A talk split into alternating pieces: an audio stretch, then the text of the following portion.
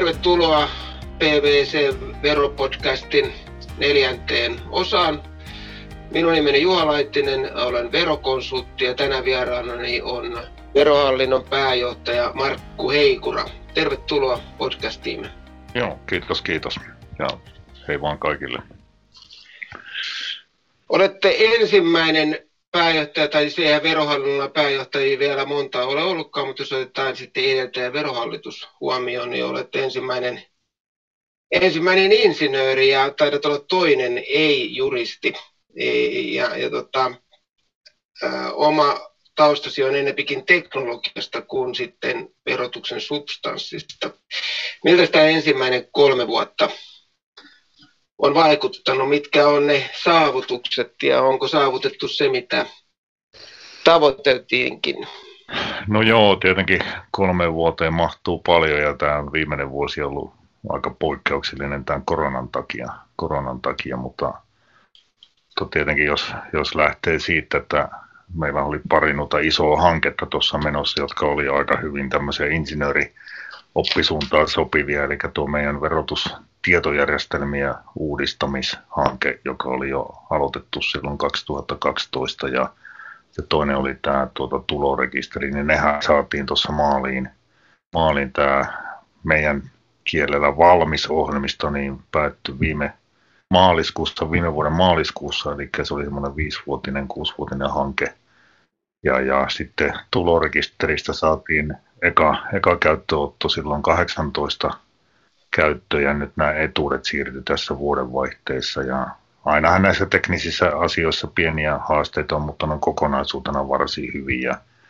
Sitten jos puhutaan taas tältä niin verotuksen puolelta, niin totta kai kun uusi pääjohtaja astuu remmiin, niin aina strategia pitää uudistaa. Ja, ja, ja silloin uudistettiin 18 strategiaa. Sen mukaisesti on tehty toimenpidesuunnitelma ja aika hyvin ollaan edistytty ja nyt vuodenvaihteessa, vuodenvaihteessa niin muutettiin meidän organisaatiota niin palvelemaan tätä, tätä tai toteuttamaan tätä strategiaa tarkemmin.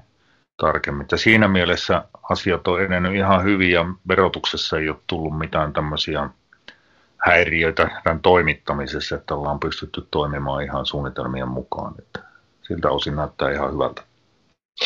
Joo, oma sukupolveni muistaa vielä sen 80-luvun, jossa kertaalleen taisi muutamalla kuukaudella myöhästyä tämmöisen teknisen uudistuksen yhteydessä verotus. Ja semmoisista pukeista on ilmeisesti päästy eroon.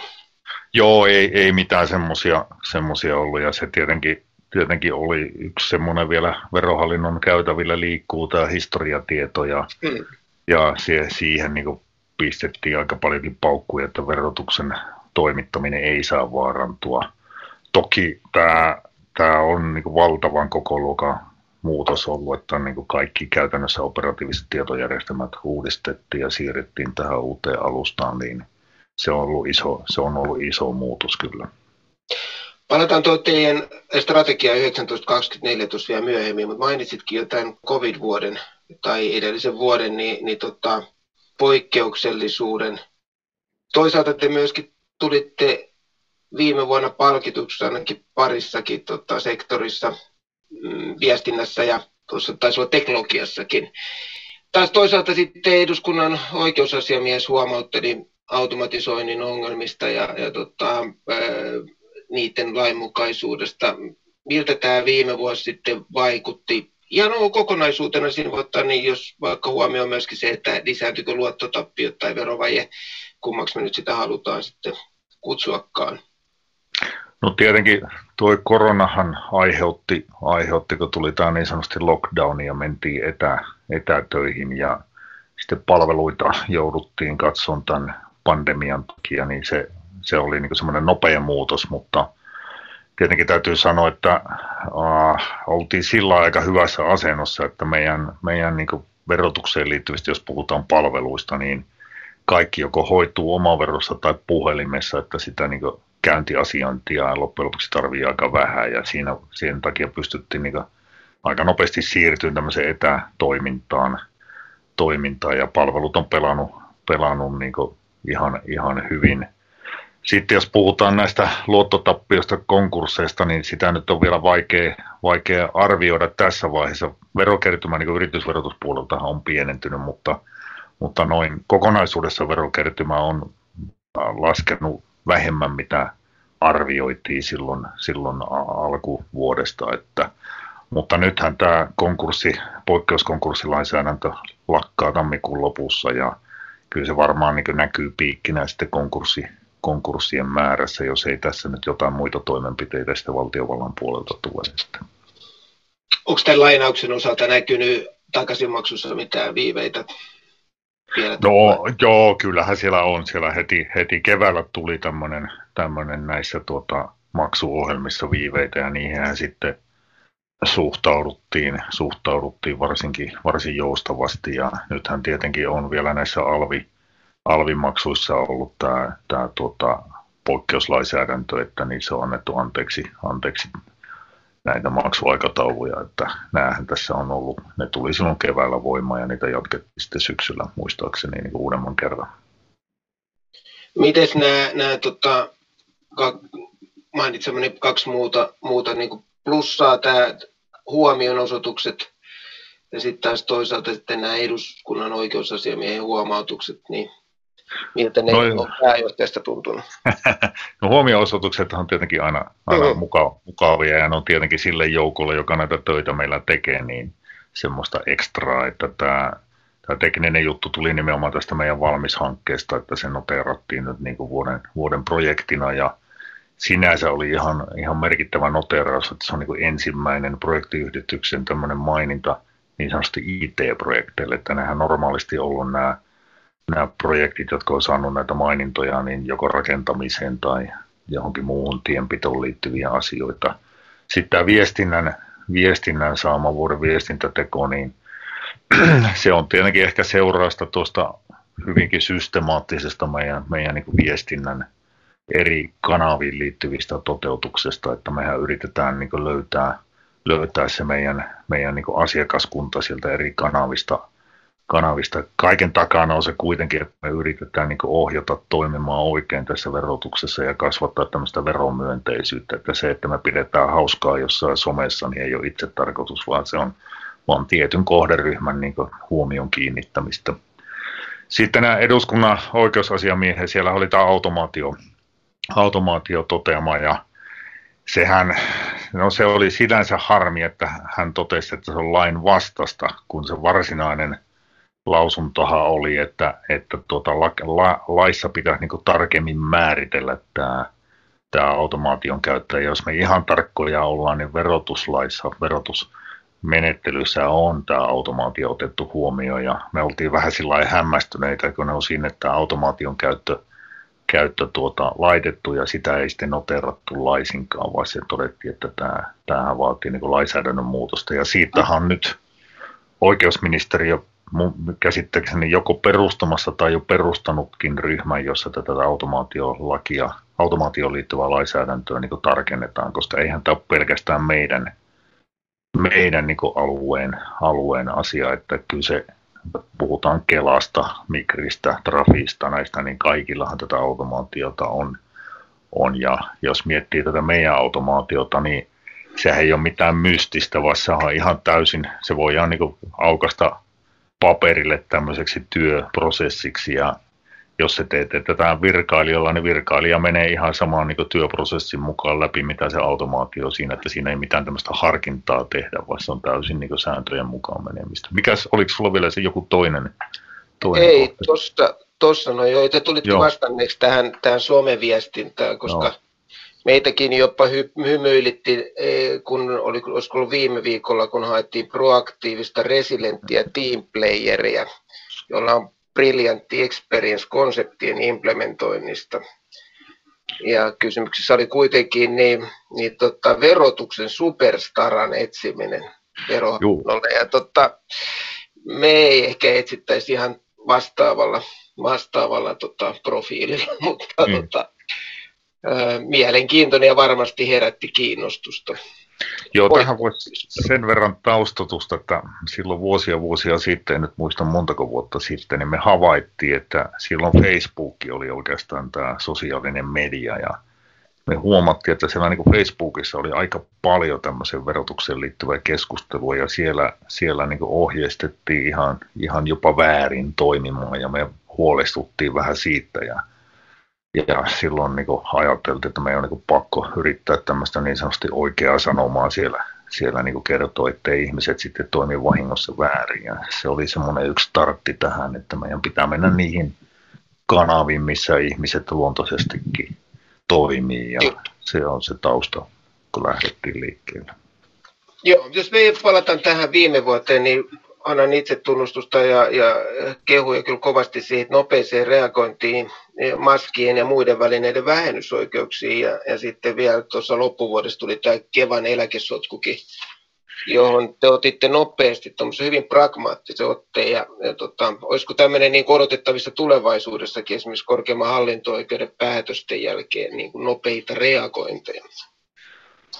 No joo, kyllä se, en mä nyt näe, näe miksi, se, miksi siinä pitäisi niin toimintatapaa muuttaa, että kyllä me ollaan muutenkin tässä, niin jos tätä strategiaa ajattelee, niin tämmöiseen niin nopeuteen pyritty niin kiinnittää huomiota ja parantaa. Joskus tietenkin asiat on monimutkaisia ja vaikeita, että ei aina pysty, pysty niin vaatii enemmän pohdiskelua, mutta tämmöiset selkeät asiat, niin emme niitä ei missään nimessä niin turhan paiten pidetetä työjanossa. Että mutta kyllä tämä tavoitteena tämmöinen nopeampi reagointi ja tavallaan ajan hermolla pysyminen meillä on, on tässä, tässä strategiassa ja toimintatavoissa. Tähän, tähän niin tulevaisuuteen ja nykyiseen ja oikeastaan menneeseenkin, niin, niin tota, jo varmaan sun taustastakin takia, niin, niin olet voimakkaasti ollut keskusteluissa mukana digitalisaatiosta ja, ja tota, ajanut sen digitalisaatiota vähän jo kahdesta suunnasta jopa sillä, että, että meidän täytyy verohallinnon ihan niin kuin kaikkien muunkin hallinnon ja yritysten digitalisaattua ihan vääjäämättä.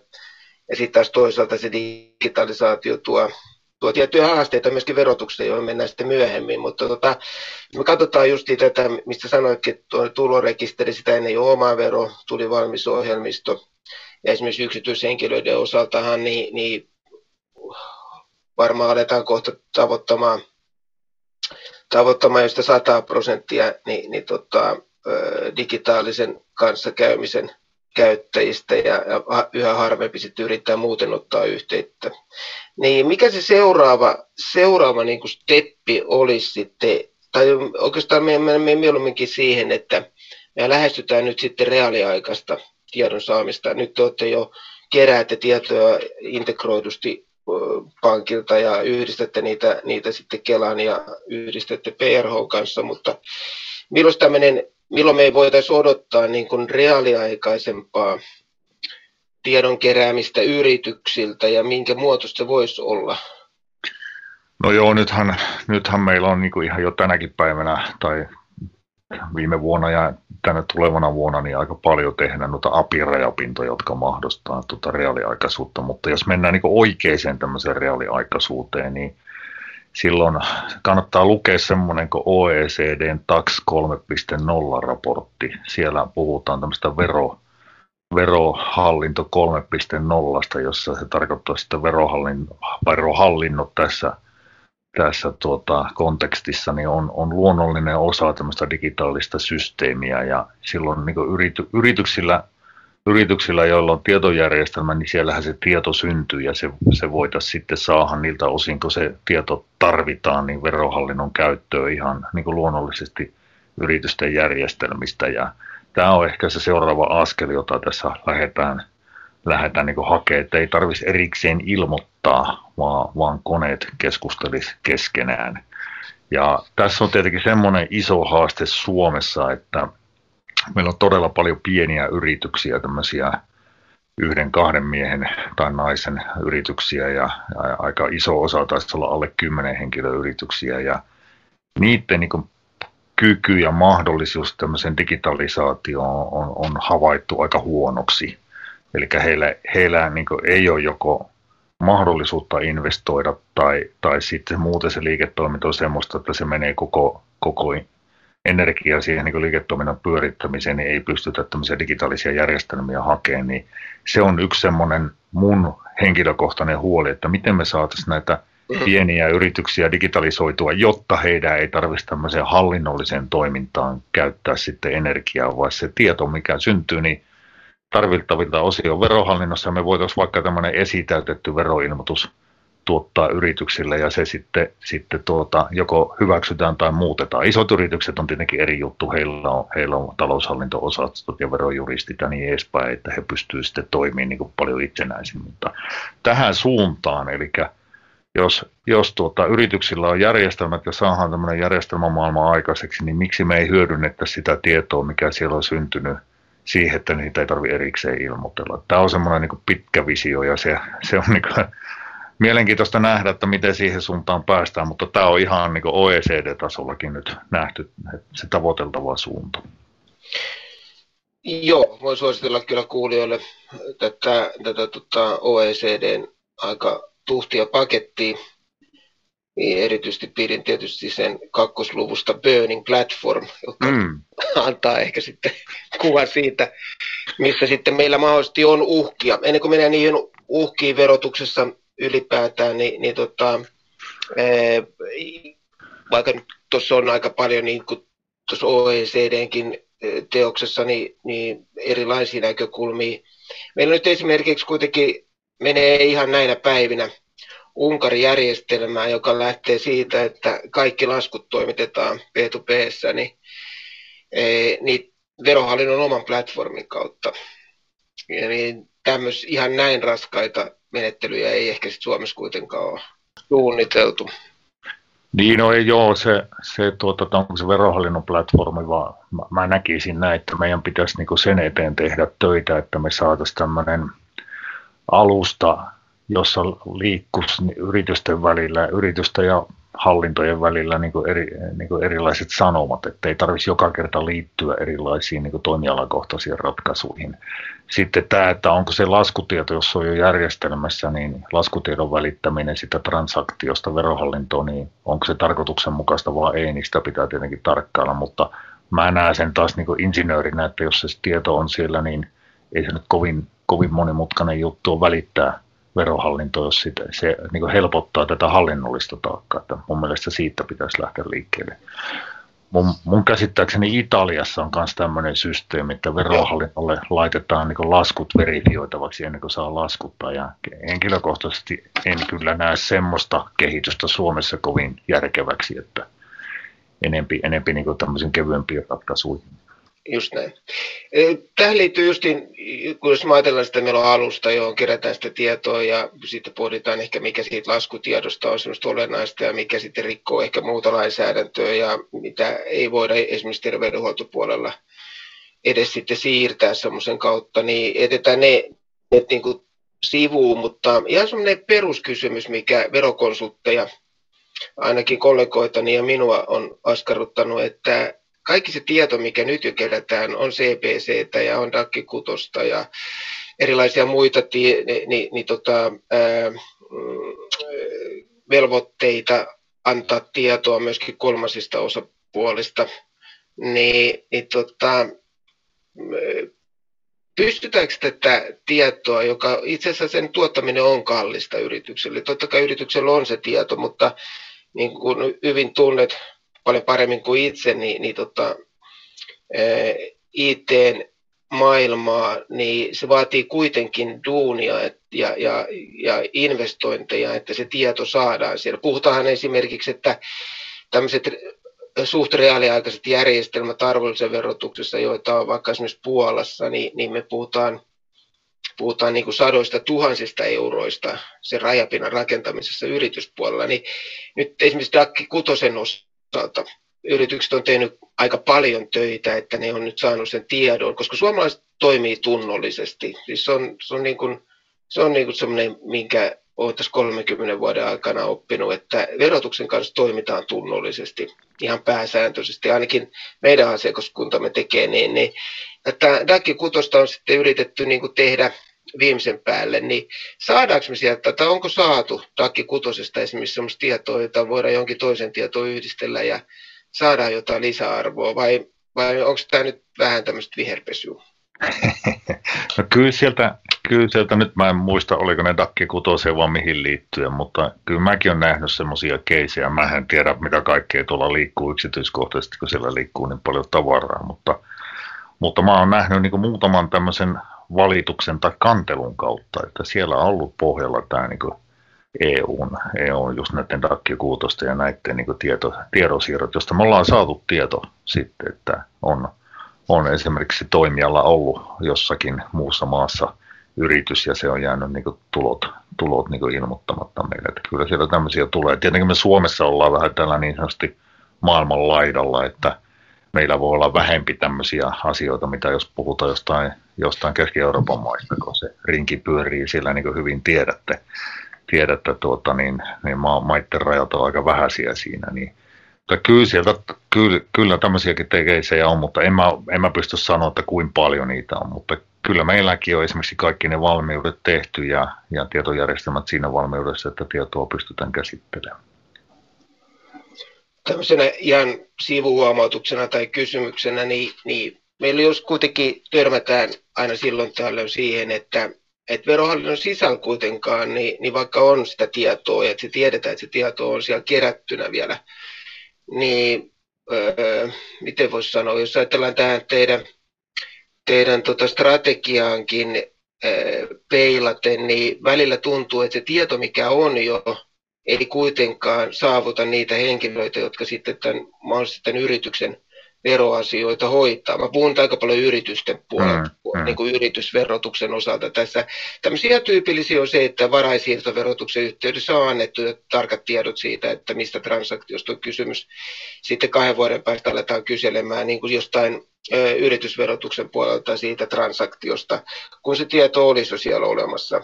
Ja harmillisintahan tämä niissä tilanteissa on, missä sitten tulee jo veronkorotustilanteita, vaikka se tieto on ollut olemassa.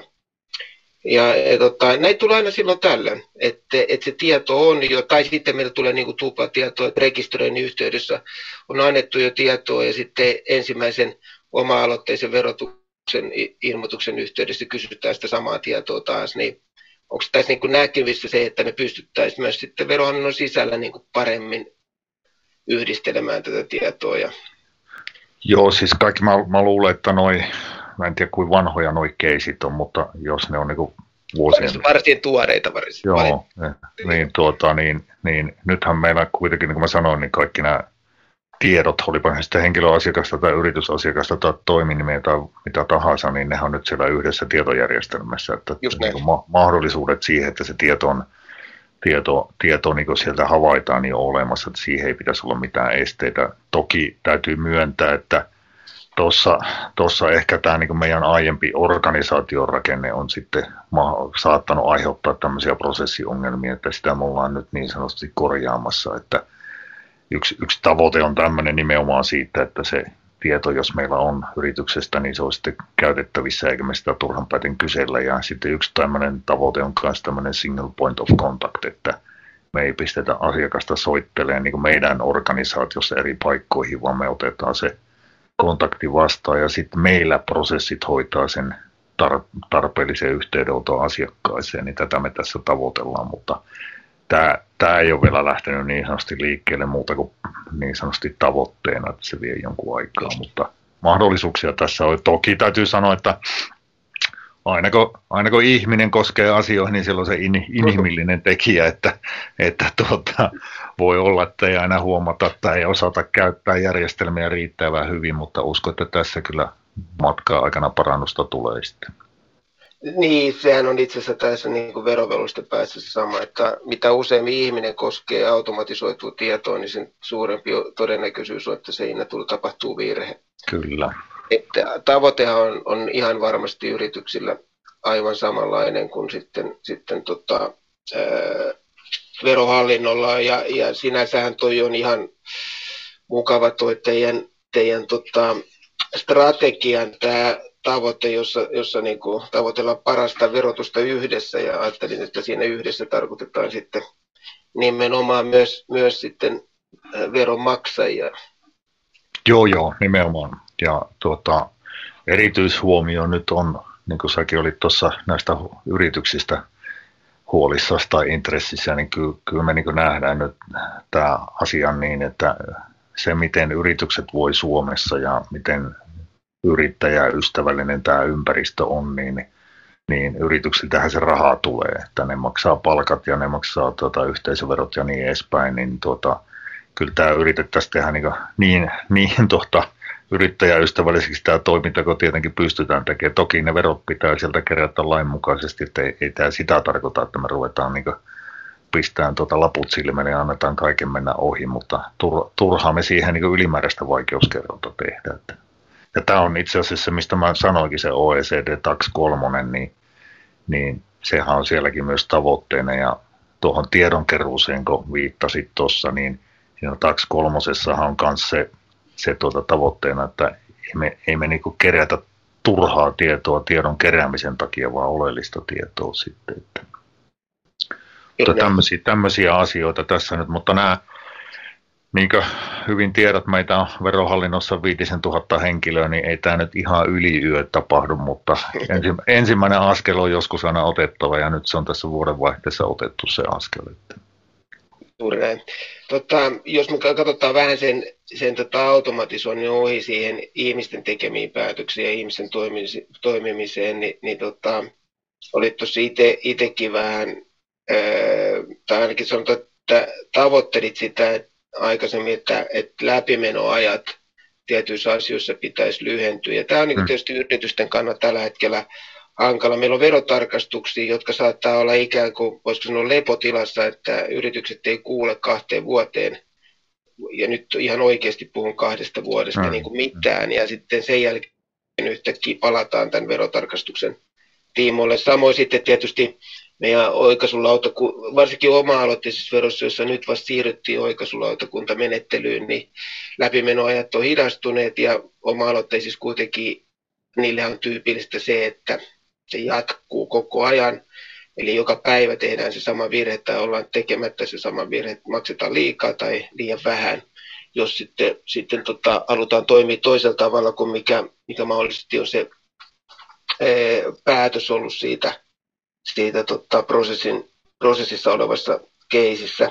Samoin sitten tietysti transaktiot tuloverotuksen puolella, niin nämä vaatisivat tosi nopeita käsittelyä. Tämä koskee sekä sekä niin kuin ennakkoratkaisumenettelyä että sitten oikaisulautakuntamenettelyä. Olisiko sulla niin kuin ajatuksia siitä, että mihin sitä voitaisiin kehittää? Esimerkiksi justiin kysyin sinulta jo aiemmin tuossa, tuossa kun keskusteltiin tästä veronsaajan oikeudenvalvontayksikön asemasta, varsinkin silloin, jos ne hidastaa tämmöisiä, tämmöisiä tota, prosesseja, missä niin kun halutaan selvittää jonkun transaktioverotus tai sitten oma-aloitteisia veroja. Pitkä kysymys, mutta... mutta Joo, tota... jos, jos vähän, vähän palastelee sitä, niin tietenkin kaikki, kaikki noin niin sanotusti varastot tai jonot, mitä meillä on tuossa, niin ne on nyt, nyt meillä tämmöisessä, niin kuin, no erityisseuranta ei paljon lämmitä, jos ei mitään toimia tehdä, mutta, mutta niitä nyt seurataan ja miten niiden niin läpimenoaikoja saadaan, saadaan niin parannettua. Ne, ne kasvu vähän liian pitkäksi tämän, tämän järjestelmän uudistuksen niin haittapuoli, että meillä kerityi sitä varastoa tuonne tuonne ja niiden purkaminen on nyt tässä, tässä niin urakkana, urakkana ja tuota, tämä on tietenkin yksi asia tämä, että kun sinne koko ajan tulee uusia tapauksia, niin sen varaston syöminen tarvii ekstra panostusta ja sitä tässä niin mietitään, että miten mistä panostusta voidaan kasvata. Sitten tämä VOVA, verosaajien oikeudenvalvontayksikkö, niin tämä on tietenkin, tietenkin sillä miten jos sanoisi, mielenkiintoinen kysymys, että, että tietenkin se VOVAhan valvoo veron saajien oikeutta ja se on niin kuin sillä tontilla, tontilla ja heillä on niin kuin oma tehtävä tuossa ja vähän oma lainsäädäntökin, niin tuota, kysymys on oikeastaan, että jos ei VOVAa olisi, niin mikä on sitten se toinen ratkaisu, että olisiko kunnilla tämmöiset omat, omat VOVAat sitten se, joka niin kuin vielä, vielä monimutkaistaisi ja hidastaisi tätä asiaa, että toki me ollaan valmiita kaikessa, missä löytyy hyviä ideoita ja ja ajatuksia, ajatuksia, että lainmukaisesti toimimalla voidaan niin nopeuttaa toimintaa, niin niistä, niistä ollaan valmiita käymään keskustelua ja ottaa ideoita vastaan. Ja sekin ollaan hyväksytty, että kaikki viisaus ei asu verohallinnossa, että mä luulen, että tuo on paikka, jossa kannattaa vuoropuhelua jatkaa kyllä. koska kaikki viisaus ei asu verohallituksessa, niin siitä oikeastaan on, on aika luonnollinen niin kuin siirtymä sellaiseen kysymykseen, mikä on edelleen tätä niin kuin inhimillistä pääomaa ää, verohallinnossa, eli ohjeet. Meillä on tämmöinen, on jo jatkunut jo jonkin aikaa semmoinen, että, että esimerkiksi monessa hallituksen esityksessä todetaan, että verohallinto tulee ohjeistuksella antamaan tarkempia tulkintaohjeita. Sehän sehän niin kuin jakaa aika pitkälle myöskin sitten, sitten oikeustieteilijät siihen, että, että tota, miten pitäisi suhtautua siihen, että delegoidaan niinkin merkittäviä asioita kuin verotus, niin, niin tota, sitten verohallinnolle. Itse olet aika usein todennut, että, että valtiovarainministeriöstä eduskunta säätää lait ja verohallinto sitten toteuttaa niitä, etkä ole juurikaan ottanut kantaa tähän, mutta tämä ohjeistusmenettely itse olen, olen todella tyytyväinen siihen, että verohallinto omia ohjeistuksiaan niin kuin kierrättää hyvinkin aktiivisesti eh, edunvalvojilla, erilaisilla edunvalvojilla. Mutta sitten tulee se mutta, ja se on se, että joskus vaikuttaa siltä, että, että niihin kannanottoihin niitä mahdollisesti luetaan, mutta niitä ei sitten kuitenkaan huomioida sitä ohjetta kirjoitettaessa. Niin olisiko, olisiko niin kuin mitään mahdollisuutta niin kehittää edelleen tätä foorumia johonkin siihen suuntaan, että tulisi myöskin yritysten, yritysten niin kuin viesti paremmin huomioiduksi. Joo, ilman, ilman muuta ja tuota, siinä ollaan valmiita käymään. Sä varmaan puhut nyt näistä syventävistä ohjeista tässä, eikä? Joo, eikä, ehdottomasti syventävistä ohjeista. Joo, ne joo, ovat ja, vaikeita. Joo, kyllä, ja se, se, se, tässä on, että se ohjeiden kirjoittaminen silloin, kun yritetään kirjoittaa niin, että se kattaa niin suunnilleen kaiken, niin se menee niin taiteen lajiksi. Ja tietenkin, tietenkin, kyllähän me ne lausunnot noterataan sillä tavalla, sillä tavalla, kun ne tulee, että ei niitä huvikseen kysellä niitä lausuntoja, ja mä tiedän, tiedän että no meidän ihmiset, ihmiset käy niitä hyvinkin tarkkaan läpi ja sitten siellä on aina ryhmä, ryhmä, joka niitä ohjeita kirjoittaa ja ne on monesti aika, aika miten nyt sanoisi, vilkkaitakin ne keskustelut siellä, kun mietitään, että miten tämä pitää kirjoittaa, että, että se on niin sitten mahdollisimman oikein se ohje. ohje. Mutta tämä on tosi vaikea yhtälö ja mä näkisin, että tässä, tässä ne, olipa ne sitten syventäviä vai tai muita ohjeita, niin, niin on, siinä on parannettavaa – parannettava ja se olisi sillä niin yhteinen tahtotila, että jos ne ohjeet on mahdollisimman selkeitä ja kattavia siinä mielessä, että mitä vähemmän tarvii niin tulkintavaraa ja kysellä sitten verohallinnolta niihin neuvoja, niin tämä on niin kaikkien etu, että siinä on varmaan niin yhteinen intressi siinä asiassa. Ja kyllä me, kyllä me niin mielellään otetaan ja kuunnellaan, että miten asioita voidaan parantaa, mutta täytyy sitten niin muistaa, että kyllä meidän pitää se ottaa huomioon, että miten nyt sanoisi, että siellä ei ole liikaa edunvalvonnallista kulmaa sitten niissä ohjeissa, että sekin täytyy muistaa, että tasapuolisuus siinä mielessä säilyy. Tuosta päästään, päästään niin kuin tämmöiseen helmikysymykseen. Viimeinen kysymys, ja se koskisi nimenomaan tätä teidän strategista tavoitettakin, eli verotulojen varmistamista ja oikeudenmukaisesti toimitettua verotusta. Koko syksyn on, on ollut aika aika kiivastakin keskustelua siitä, että kuinka yritykset yrittää välttää veroja ja, ja tota, kuinka isoja uhkia meillä on niin kutsutusta aggressiivisesta verosuunnittelusta, kenenkään sitä pystymättä kuvaamaan kovin tarkasti. Ja tota, mitkä, mitkä niin itsellesi tulee mieleen ensimmäisenä siinä, että mitkä meillä uhkaa meidän verokertymää, eli itse asiassa tämän tämän niin kuin kansakunnan hyvinvointia sitä myöten? No mä, mä, mä näen sen sillä, että se on vähän tämmöinen niin systeemimuutos. Muutos, jos me puhutaan tästä digitaalisuudesta, niin, niin tuota, tämmöinen niin liiketoimintaympäristön muutos. Otetaan nyt esimerkiksi vaikka tuo Amazon, jos, jos ja kun se tulee tuohon Ruotsiin. Niin Amazonin liiketoimintaidea että tilaat tänään, saat huomenna sen kotiin tuotuna ja kymmenen pinnaa halvemmalla kuin lähimmästä kaupasta, niin tämähän tulee niin kuin muuttaa tämmöistä niin kuin liiketoimintamallia Suomessa aika, aika radikaalisti. Ja mä, mä näen sen sillä, että puhumat, vaikka, vaikka nämä nyt puhuu nämä myymäläketjut mitään, niin se tulee tappaa meidän kivijalkoja tässä aika paljon kivijalkakauppoja. Sieltä tulee sitten, sitten yhteisövero jää kantamatta täällä, siellä jää henkilö, henkilön tulovero pois, kun tuota, tuota, ei, ei ole työntekijöitä ja niin päin pois. Se on, niin tämmöisiä ilmiöitä tässä on aika paljon ilmassa. Ja sitten tulee näitä työntekemisen muutoksia, muutoksia, että puhutaan useista tulolähteistä. Osa on näillä alustoilla, osa toimii aivan niin uusissa, uusissa tuota, toimintamalleissa, johon meillä ei ole niin mitään näkyvyyttä. Että tämä suomalainen perinteinen verotus on sillä että verohallintoon pitää suunnilleen ilmoittaa lainmukaisesti kaikki tiedot – niin nämä on tämmöisiä uhkatekijöitä, jotka, jotka ei ole esimerkiksi lainsäädännössä mitenkään nähtävissä tai ei edes ihmiset ymmärrä, että ne on tuloja, niin tämmöiset ilmiöt, kun rupeaa tässä lisääntyy, niin ne, ne väistämättä pudottaa tätä verokertymää. Kertymää. Toinen sitten semmoinen asia on, on tietenkin tämmöinen veromyönteisyys. Nythän se on niin valtavan korkealla Suomessa, että puhutaan niin tosi korkeista luvuista, että mutta jos niin ihmiset kokee sen ja yritykset kokee sen, että nämä verovaroja ei käytetä niin järkevästi ja hyvin, niin se veromyönteisyys laskee ja silloin aina uhka siihen, että rupeaa jäämään tämmöisiä harmaan talouden piiriin tekijöitä, niin nämä on semmoisia asioita niin kuin pitkällä aikavälillä. Nämä aggressiiviset verosuunnittelut ja muut, ne on mun mielestä ilmiöitä, jotka on olleet aina olemassa, ne ole sillä uusia juttuja, niihin on niin keinot, keinot olemassa. Esimerkiksi nämä takit ja muut tiedonsiirtoasiat, mitä tässä puhuttiin alussa, mutta nämä on ihan uusia ilmiöitä, jotka vaatii niin uusia toimenpiteitä.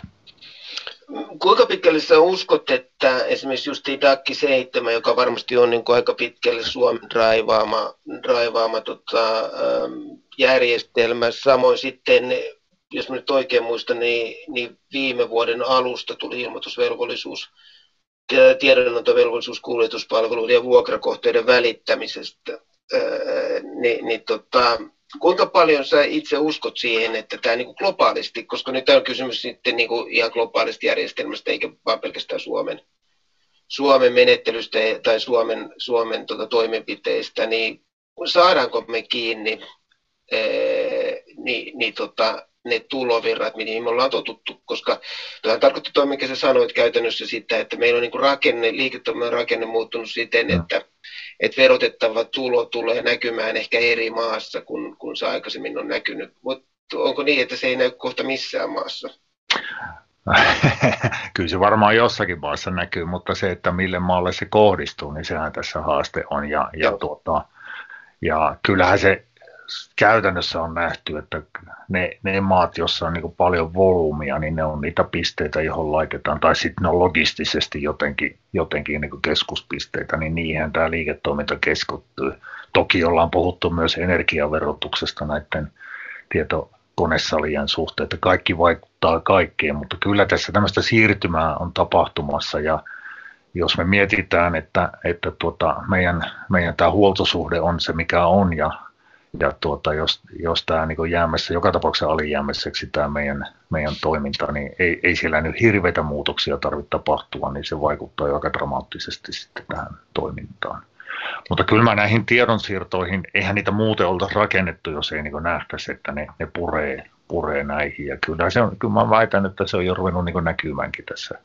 tässä Mutta jos mä ajatellaan silleen, että, että niin kuin vääjäämättä sitten se liiketoimintamalli voisi aiheuttaa sen, sitä on hirvittävän vaikea tutkia, niin kuin huomattiin tästä Etlankin tutkimuksesta, mm. että tota, mikä se verovaje sieltä niin kuin, digitaalisu, digitalisoitumisesta tuo liiketoimintamallissa niin kuin loppujen lopuksi on, niin nyt meillä on aika paljon sitten mietitty muita verolähteitä, ja totta kai tulee nämä, nämä niin kuin perinteiset kiinteistöveron lisääminen ja, ja sitten tietysti yleisen kulutusveron ja, ja sitten ehkä valmisteverojenkin lisääminen. Mutta sitten on samanaikaisesti niin, niin otettu uh, kantaa myöskin sitten uudenlaisia veroja, joita voisi olla esimerkiksi muovivero, joka, joka taitaa olla jopa EUn listalla tällä hetkellä ja sitten on erilaiset terveysvaikutteiset ja ympäristövaikutteiset verot. Miten sä suhtaudut nyt sitten niin kuin mm, pääjohtajana laitoksessa, jonka pitäisi sitten kerätä tämmöisiä niin kuin uudelleen ja uudella tavalla laskettavia veroja? Onko semmoista niin kuin järkevää ää, tota, investointisuhdetta siihen, että, että mitä niistä voisi kertyä? No nehän on monesti ton tyyppiset, mitä sä sanoit, niin nehän on tavallaan tämän kulutuskäyttäytymisen ohjaamiseen liittyvä. Eli tuossa niin voi niin kysyä, että onko se, onko tuo verokertymä sitten se motiivi, jonka takia näitä veroja, veroja niin luodaan, että, että se on ehkä enempi kulutuskäyttäytymiseen liittyvää, liittyvää muutosta. Ja ne on tietenkin kaikki poliittisia päätöksiä ja väistämättä näin on aina ollut ja näin tulee varmasti aina olemaan, että, että meidän kannaltahan se on tietenkin ja tietenkin tätä, jos meidän strategiaa miettii, niin yritetään tehdä se mahdollisimman eleettömäksi, ettei siihen niin tarvitse meidän eikä sitten niiden ilmoittajien tehdä ylimääräisiä töitä, että sillä tavalla kun niitä saataisiin tehtyä, niin, niin aina hyvä. Jos mietitään esimerkiksi polttoaineveroa, niin sehän on varsin eleetön ottamatta kantaa, ottamatta kantaa, että onko se niin veroprosentti siinä hyvä vai huono, mutta sehän niin kertyy varsin helposti. Se näkyy jokaisella tankilla, kun tankkaat autos, niin ei se, ei se niin sen kummemmin näy. Että tällä tavalla, jos sen pystytään kantaa, niin meille se on tietenkin helppoa ja noilla asiakkaille, mutta, mutta kyllähän tämä poliittista ohjausta on pitkälti. Minä kiitän tästä keskustelusta ja toivotan hyvää vuotta 2021 sekä sinulle että myöskin sitten, sitten tuota verohallinnolle. Ja Joo, kiit- hyvää kiitos. yhteistyötä. Joo, sitä me kaivataan varmasti näin pienessä maassa, tehdään yhteistyössä näitä asioita. Jep. Kiitoksia.